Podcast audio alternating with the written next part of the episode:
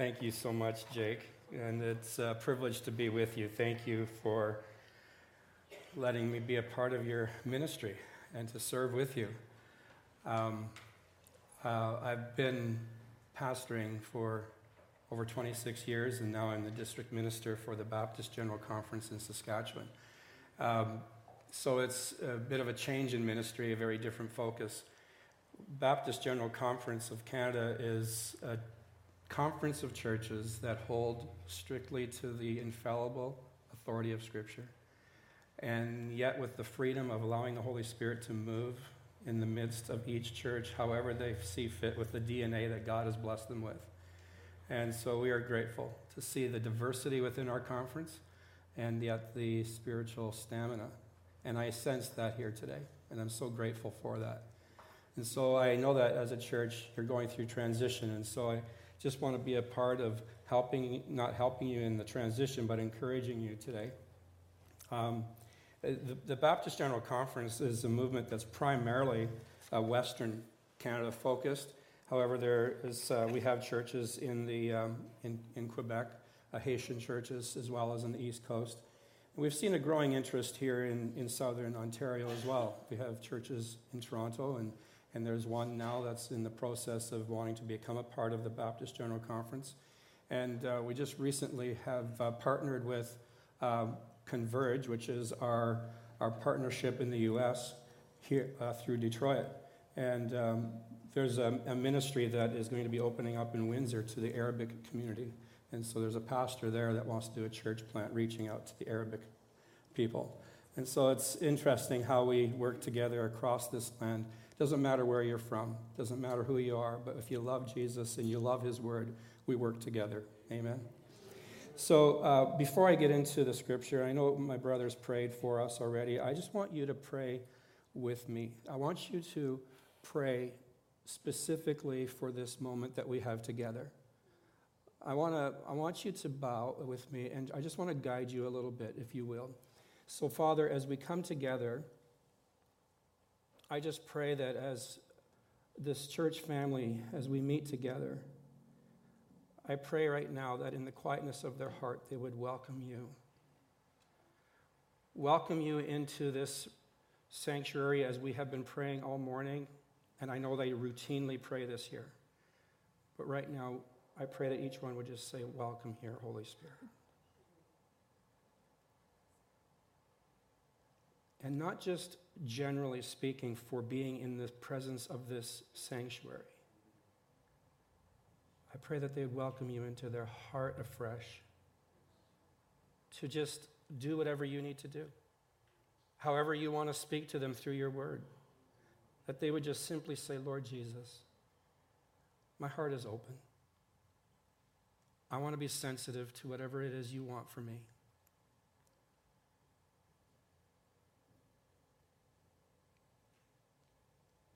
Thank you for this moment together, Lord, and we give you praise for how you will work. In Jesus' name, amen. All right, so for you as a church, you are going through a transition in your hiring of a new lead pastor. And in the district that I serve, in the last year and a half, three of our churches have gone through exactly what you are going through. And I've been walking with them through that. We currently have one of our churches that's probably well, um, it, it's a, a, thriving church, and, and they're going through the process, and they're in that time period right now where they are formulating through their search committee, already looking at the possibilities of who that person could be for them. It's a critical time as a church. And there's a relationship between you and a church as with yourself and your new lead pastor and his family as they come. And that relationship uh, between you and your new lead pastor and family it takes some time to click. It takes some time to feel natural.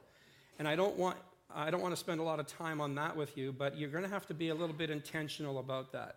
And, and you'll have to really engage with how will this this relationship be and how can we move it forward so that both your new lead pastor, you as a church, will have this trust for each other, but also that, that common feeling of we're in this, we love the Lord together, how can we serve together? And you just put all the other things aside. And so you're going to have to be a little intentional with that. Now, for today, I want to spend some time on encouraging you as a church. It may bring some challenge to you as an individual that God, by His Spirit, may want to use for your future as a church, but as, as an individual. Now, I'm pretty sure that when the interview and candidating process happened between your leadership and, the, and your, he's now your lead pastor coming, but when he was the candidate that you were looking at, I'm sure there was talk about him sharing the calling that God had on his and his family's life.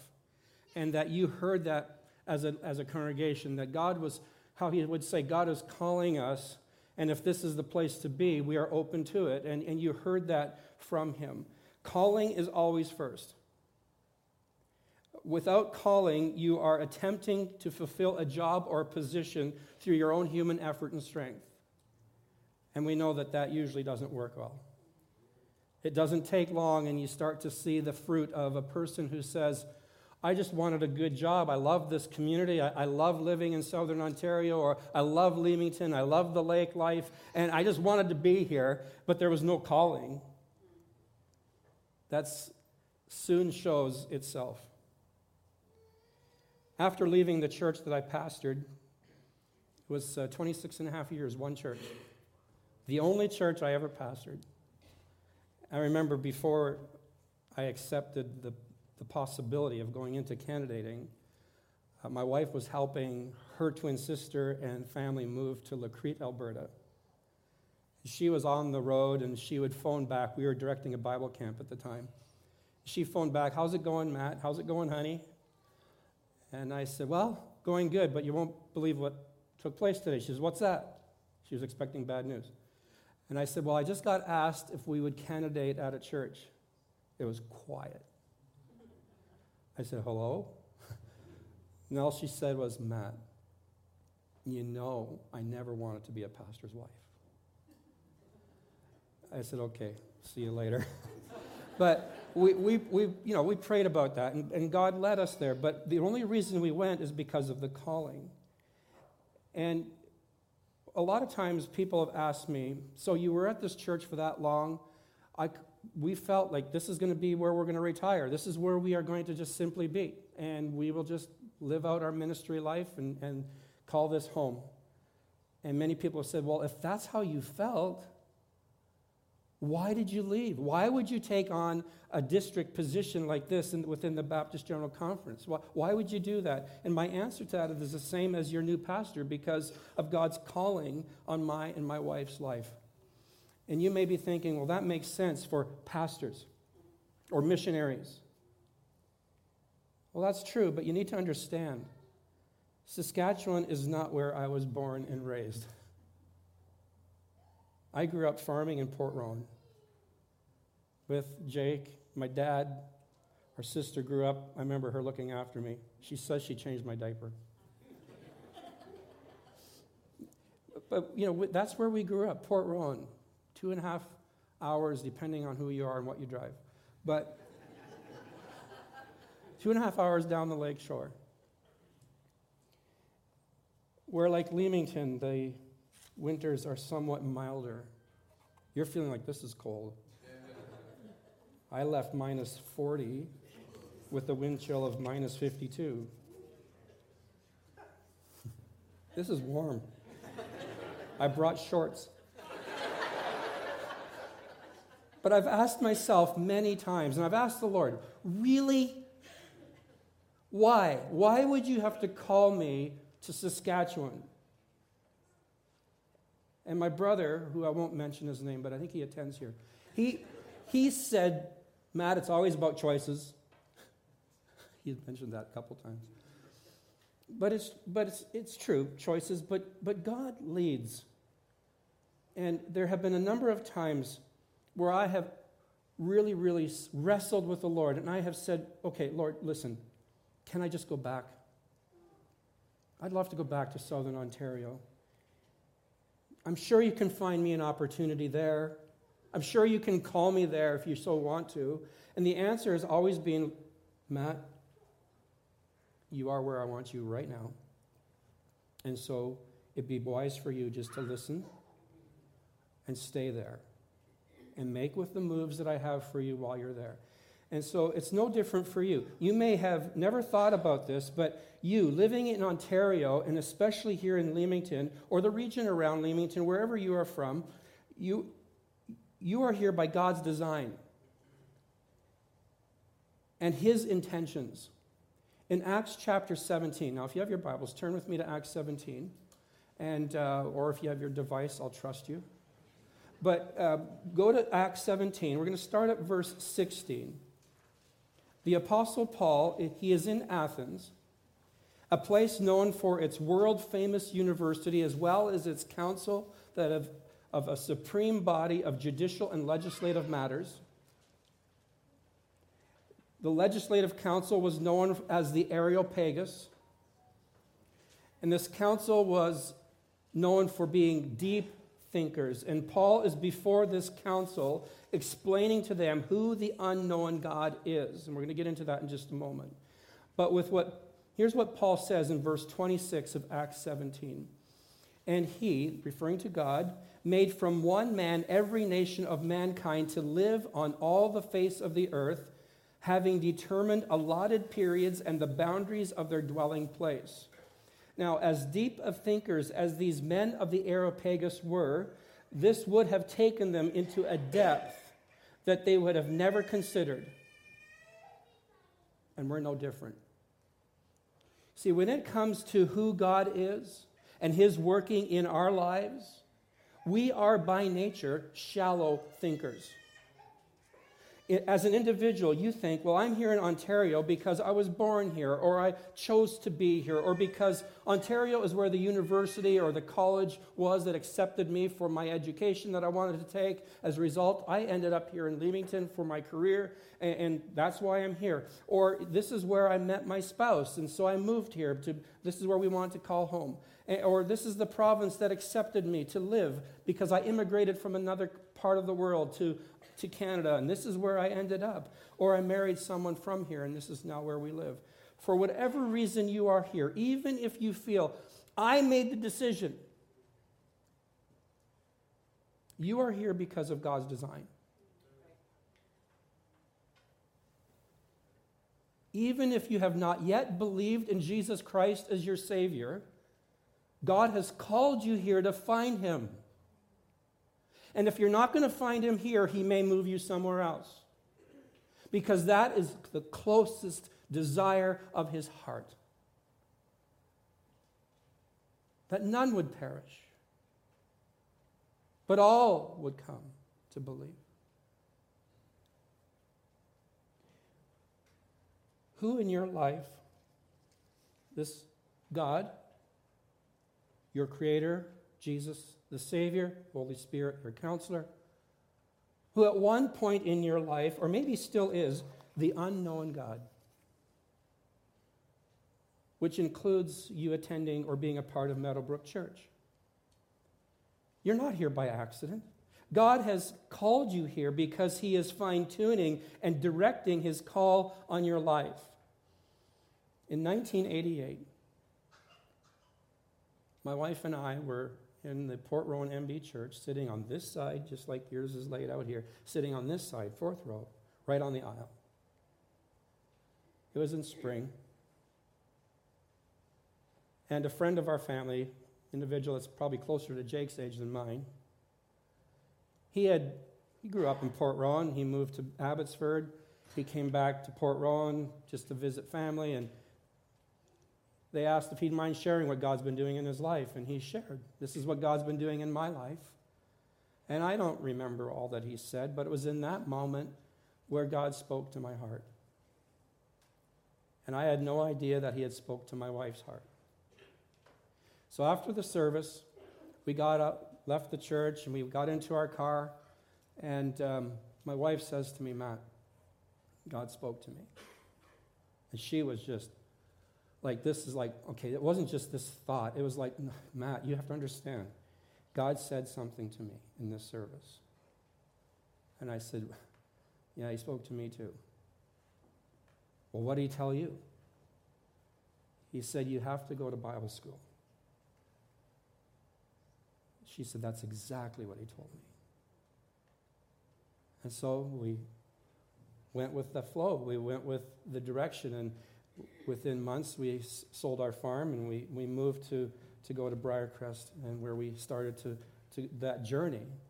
And it, and it wasn't so much that God was saying, like, He's calling me to Bible school, but it wasn't like, this is where you're going to be for the rest of your life, but this is the preparing ground. Uh, we're going to look at this passage from two perspectives, and I want to get into that in a moment, but just listen carefully for a moment. Uh, calling applies to everyone. Okay, I wasn't a pastor then, I was a farmer. And so calling applies to everyone. And, and many Christians ask, What is God calling me to? And what they mean by that is, God, I want to know what am I supposed to do with my life? What is the what's the what, the when, and the where? I just want to know those things. And I believe that there are two parts to answering that question. Uh, I'm going to share with you part one, and then we're going to find out that second part reveals itself all on its own if you really give yourself to part one of answering that question. Now, to get into this, I want to go back to Acts chapter 17. And as I mentioned earlier, Paul is in Athens, and he sees, verse 16, that there's a lot of idols that people are worshiping. And then, verse 17, it tells us he takes time to teach in the synagogue and the marketplace. Verse 18, Paul is referred to as a babbler, a preacher of foreign divinities. In Athens, there, there, there were strict guidelines about who can teach and different things in, in that community. And if you have something new to teach, like what they were referencing Paul as being this babbler, teacher of new things that we've never heard before, if you've got that kind of a teaching, you had to go before the Areopagus to get the okay to continue teaching it. So when people heard that Paul was teaching and what he was teaching, they said, We've never heard anything like this before. So they took him to the Areopagus to see if they would get, he would get the approval to keep on teaching these things. So follow along, Acts 17, starting at verses 22 and 23. So Paul, standing in the midst of the Areopagus, said, Men of Athens, I perceive that in every way you are very religious. For as I passed along and observed the objects of your worship, I found also an altar with this inscription to the unknown God. And we're going to pause there for a moment. Now, I, I, want for us to look at this from two perspectives. The first perspective is regarding those who have no idea who God is. Paul said he reasoned in the marketplace every day. And as a result of that, he was brought to the Areopagus. Now, what is interesting about the inscription on the altar when it says to the unknown God is that although the word God is spelt with a lowercase g, the word that is used is theos, which is used specifically for deity or supreme divinity. Which, if you know who you're really referring to, you would write God with a capital G. So, what I'm getting at is that in Athens, the people who did not know God had this altar in place because their intuition told them there is someone, there's a supreme deity above all of this. We just don't know him. Do you know that in your community, wherever you're from, there are people that have this intuition that says there must be somebody greater above all this. I just don't know him. This is a very real example of God's calling them to know him, even though they didn't recognize it that way. And, and that is God's calling for you and I. Here's point number one for this morning God is calling me to know him. And you're going to notice that these points that I have for us are all in the first person. God is calling me. And the reason I put it that way is because it's very intentional. I want you to read these points for yourself. God is calling me to know him. In fact, I'd like for you to say that with me. Are you ready? God is calling me to know him. Did you hear yourself? Okay, say it to yourself quietly within your own heart and mind. Just say it God is calling me. And pause. To know him.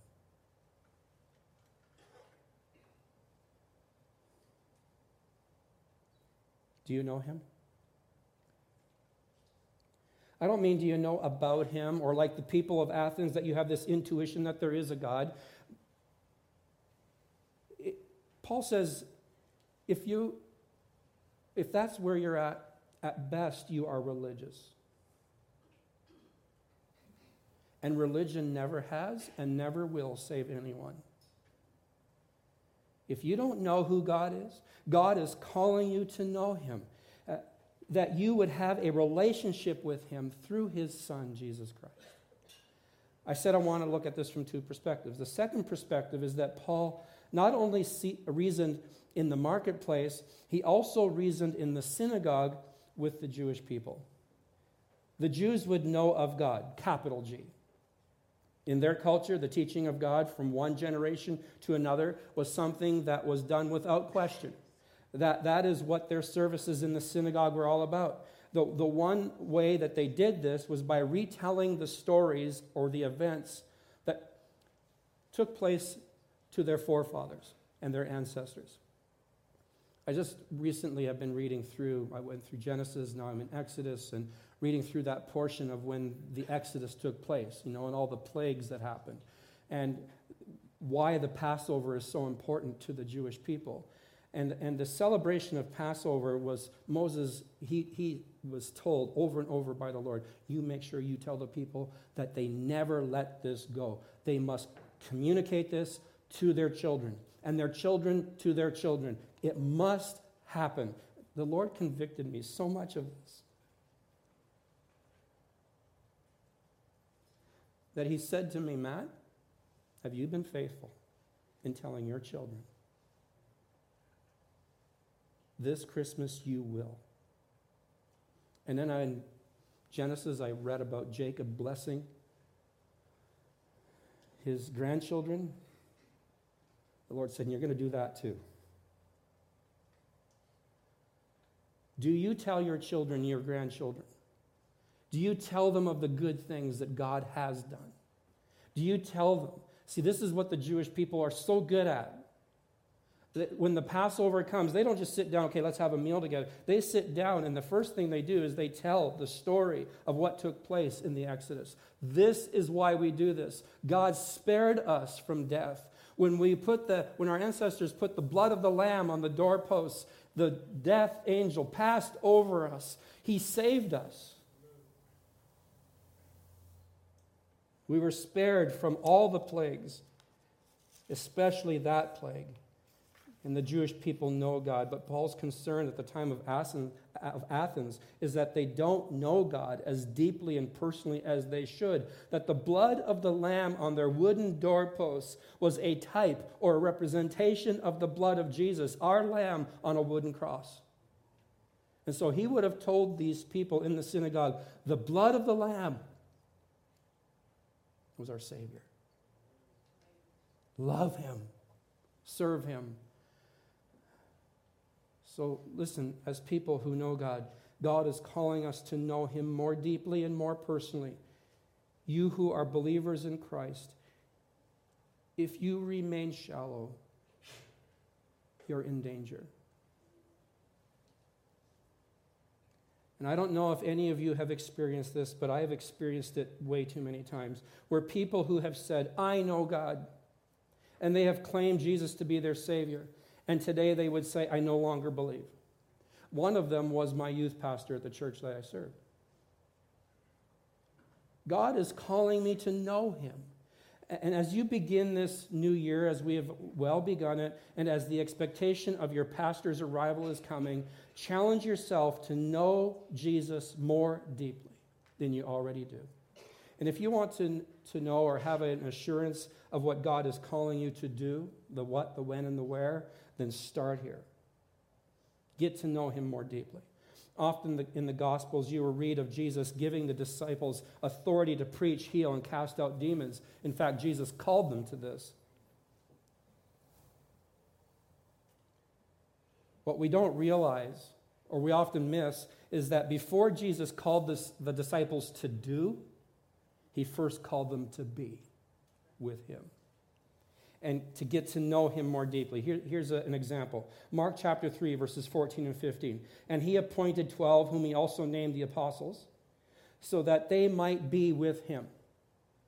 And he might send them out to preach and have authority and cast out demons. First, just be with him. Grow deep with him. Then the what, the when, and the where happens. The power and the authority to do comes out of your time in being with him. Many Christians want to jump over this, they, they, this very important calling of getting to know him more deeply. They just, let me just jump over all that. I, I know you, Lord. I've accepted you. I don't need to grow deeper. Just tell me what and when and where. Then I'll, I'll go and I'll be happy. But first and foremost, God is calling you to know him. That's a priority. Back to our passage, Acts 17. It says, verse 22 and 23. We've read it once, but I'm going to continue in it. So Paul, standing in the midst of the Areopagus, said, Men of Athens, I perceive that in every way you are very religious. For as I passed along and observed the object of your worship, I also found an altar with this inscription to the unknown God. Now look at what he says next. What therefore you worship as unknown, this I proclaim to you. Here's the point God is calling me to make him known. To whom did Paul make God known?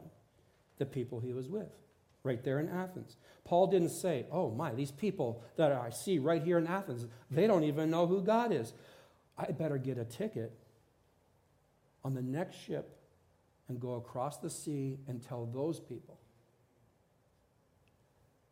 People of the church, don't think that you need to leave your community to go to some faraway place in the world to tell people about Jesus. I'm sure you have noticed that the world is coming to Canada. And there are people right here or wherever you are from that need to hear. Now, before you think, oh boy, people of the Baptist General Conference don't believe in missions, let me, let me clarify that. I'm all for overseas missions. The church that I served in, they still do this. They, they are involved in helping pastors who are born and raised in India to be equipped and financially supported to reach people for Christ. The biggest project that we financed as a church was the building of a church in India. We sent teams to help them in ministry and however we could. And currently, I mentor one of those pastors uh, weekly by Zoom to encourage him, to equip him to serve and to reach people for Christ uh, we are for overseas missions. I just want you to understand, though, that you don't leave your current community for the sake of the world away from you. Who in your everyday life needs you to make God known to them? God is calling you to do that. The province of Ontario needs churches like Meadowbrook Church. The community and the region of Leamington needs Meadowbrook Church the church that preaches and lives the word. There are denominations and individual churches that are falling away from standing on the authority of Scripture. They're reducing their biblical uh, values and ethics to be more relevant and accepting to the culture around them, and it's softening everything, which is why some churches are joining BGC in Ontario. If you are concerned about what you should say, I would suggest don't focus on so much the words, but your actions. The words you need to speak will come as a result. In Matthew 5, verse 16, Jesus said, In the same way, let your light shine before others so that they may see your good works. Notice, not, not words. And give glory to your Father who is in heaven. Now, when Jesus was talking about works here, it had nothing to do with salvation but evangelism. So we are to be light in a dark world, and if our actions don't match the words that we think we need to say, our light will be discolored and not that bright. So listen carefully as I, as I explain something to you. As a follower of Jesus, the light that you shine before others is not your own light. On my own, my light is very dim, and sometimes it is unhelpful in making God known to others. The reason why is because I have the same thing that you have, and that is the sin nature. And sometimes my light isn't very great. And so the light that I am to shine in order to make God known is not my own. It is the light that I am to be reflecting. Let me give you an example. John chapter 1, verses 6 through 9. It reads this There was a man sent from God whose name was John, referring to John the Baptist.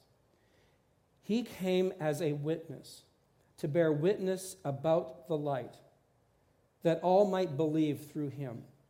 So his desire was to make God in flesh known to people around him. Now look very carefully at what verses 8 and 9 say. He was not the light, but came to bear witness about the light, the true light, which gives light to everyone, was coming into the world. We are not the light, but we know the light. And what that means is we are to live our everyday life that reflects who Jesus, God in flesh, is. And as a result, we make him known. And the way you know who God is is by getting to know him more deeply. And the more deeply you get to know God, the brighter his light will shine through you. This is evidenced by how you conduct yourself at work, by how you conduct yourself at school, how you conduct yourself in your recreation, your social life, through the values that you keep and promote, through your lifestyle habits, through whether you reflect God's morals or ethics or priorities. Does your life cause people to think around you about who God is and desire to know Him more deeply? If so, the words you need to share will come quite naturally. I could tell you some stories of my neighbors where I live right now. It is hilarious. About times where I'm thinking, oh no, how am I going to share this? Because I know that they have no interest in this, and it's just been amazing. I, I, I better not get into those stories. It will be here too long. But it's amazing that, okay, we just, we live our life by who we are in Christ, and as they notice these things, they start to ask questions, therefore the words come. So don't be so concerned about, okay, what would I say if this should happen? It'll come. It'll come in that moment, and God, by His Spirit, has said, I will tell you, I will give you the words. But in order for you to reflect the light, you have to spend time in the light. You know, it's kind of like this watch that I wear. It, it has this wonderful technology that if it's in the sun, it reflects the light through the, the hands and the numbers glowing. Some of you have no idea what that is. It, it's amazing technology. Some of you are so used to your iWatch or whatever you call it. You just flick your wrist and it comes on. This one, this just glows in the dark. It's amazing.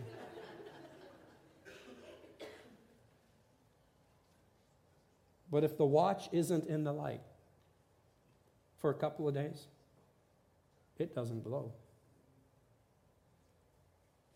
If it's not in the light,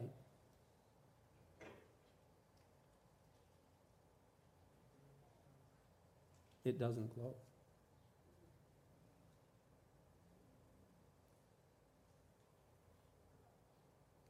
If you are not walking in the light, as John says in 1 John 1, verse 7, we will not reflect the light as brightly as we should. And then we won't make God known to those around us, and the hope for words will never come. Are you walking in the light? Is it really hard for you to walk in the light? Why is it so hard? What's keeping you from walking in the light as you should? Is there something that you need to go before the Lord and say, Lord Jesus, I confess? I'm not walking with you as I should, and here's why, and I know it.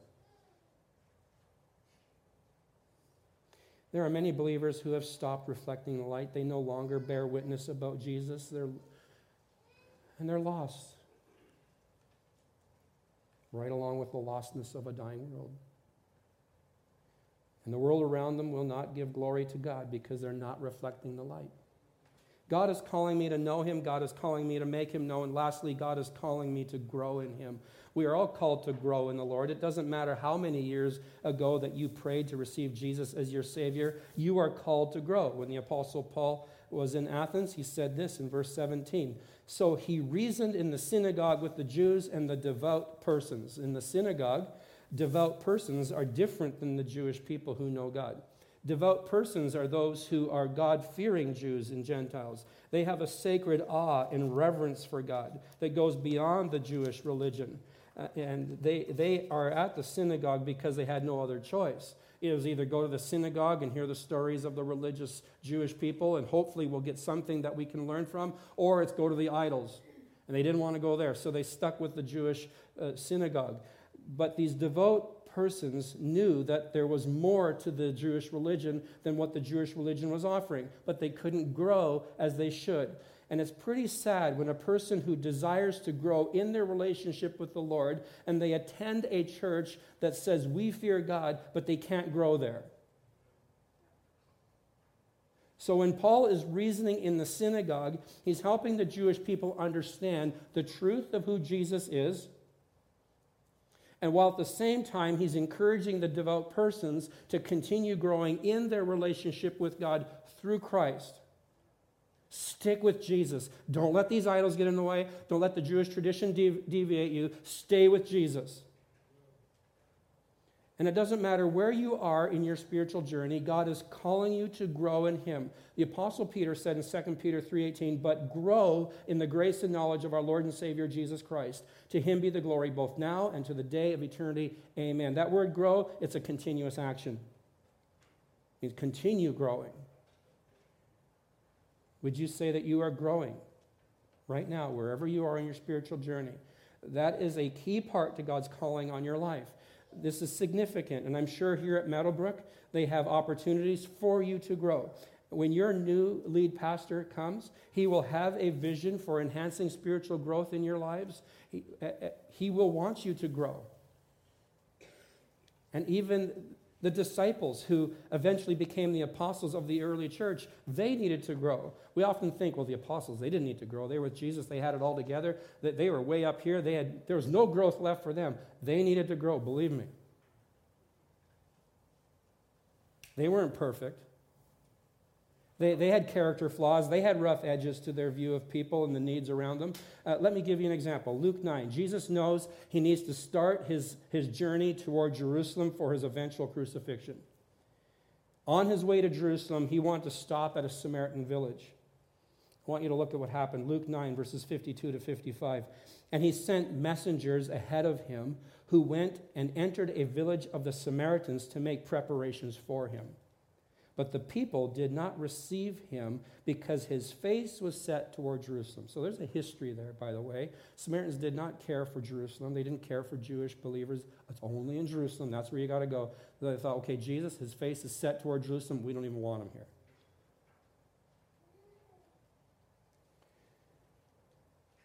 And when his disciples, James and John, saw it, they said, Lord, do you want us to tell fire to come down from heaven and consume them? That's a great response. That's loving your neighbor. And look at how Jesus responds to them, verse, 20, uh, verse 55. But he turned and rebuked them. Other versions of the Bible, like the King James, New American Standard, it goes on to say, where Jesus says, You do not know what kind of spirit you are of. In other words, Jesus saying to his disciples, Guys, that was not of God.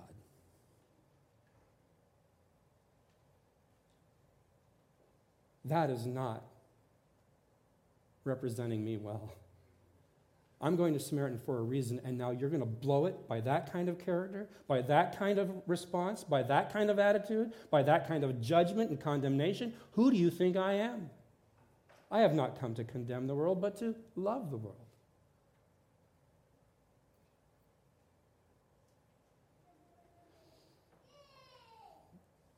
That was a time for their growth, and they did grow.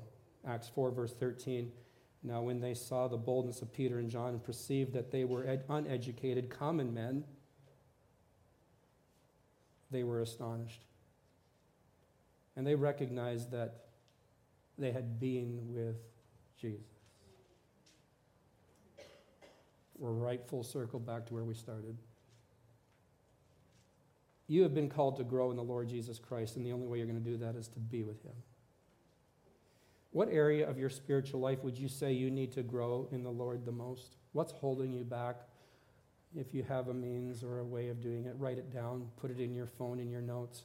This is the area that I need to pay attention to. This is the area that I need to grow in. At the beginning of this message, I mentioned that many Christians ask, What is God calling me to? And I said, What they really mean by that is, I just want to know the what, the when, and the where. All the rest of it I don't care about. Just tell me what, when, and where, and I'll be happy. Well, I answered, if you look at the first part of the answer to that question, which I just explained to you, the second part will come easy. See, the second part of the answer is knowing the specifically the what, the when, and the where, right? And you're wondering maybe at this point, like, God, am I supposed to take that job? What's your will? Am I supposed to live in that city? This urge that I have within me to move to Saskatchewan, minus 40, I know y'all want to be there. Is that really your will? Um, am I to marry that person? What's your will? And if that is what I'm supposed to do, when? Where? What's all? Tell me. And, and if you're taking seriously God's calling for you to know Him, make Him known, and grow in Him, the second part is going to be very easy. For example, if you're wondering, Lord, should I marry that guy or that gal? Answer that by reflecting on part one. Will marrying that guy or that gal enhance God's call for you to know Him more deeply, to make Him known, and for you to grow in Him. And if the answer to the, those questions are, well, if I marry that guy or that gal, no, that's not going to happen. I know it. Then you know God's will. But if the answer is, yeah, if I marry that person, I know that I will grow. I know that I will know him more deeply. I know that I will want to make him known. Then the answer is possibly, a very good chance, is yes. God's will would be, or could be, for you to marry that person. I'm going to call on the worship team. Always remember, start with part one of the answer to the question of what is God's calling for me? And if you stick with part one, part two will reveal itself. I'm going to pray with you. I know there's a closing prayer, but let's just pray before the worship team leads us. Thank you so much, Lord, for this moment together. Thank you, Holy Spirit, for leading us. I thank you for your word. I thank you, Lord, that you desire for us, first of all, to know you and to know you deeply. Oh Lord, I pray that each one here and those who are online who ha- are watching now or may watch later, I pray that you would speak to their heart about this as well. That they would truly know you, not just know about you. And that they would have this desire to want to grow more deeply if they already do know you. And also to make you known. In your name I pray. Amen.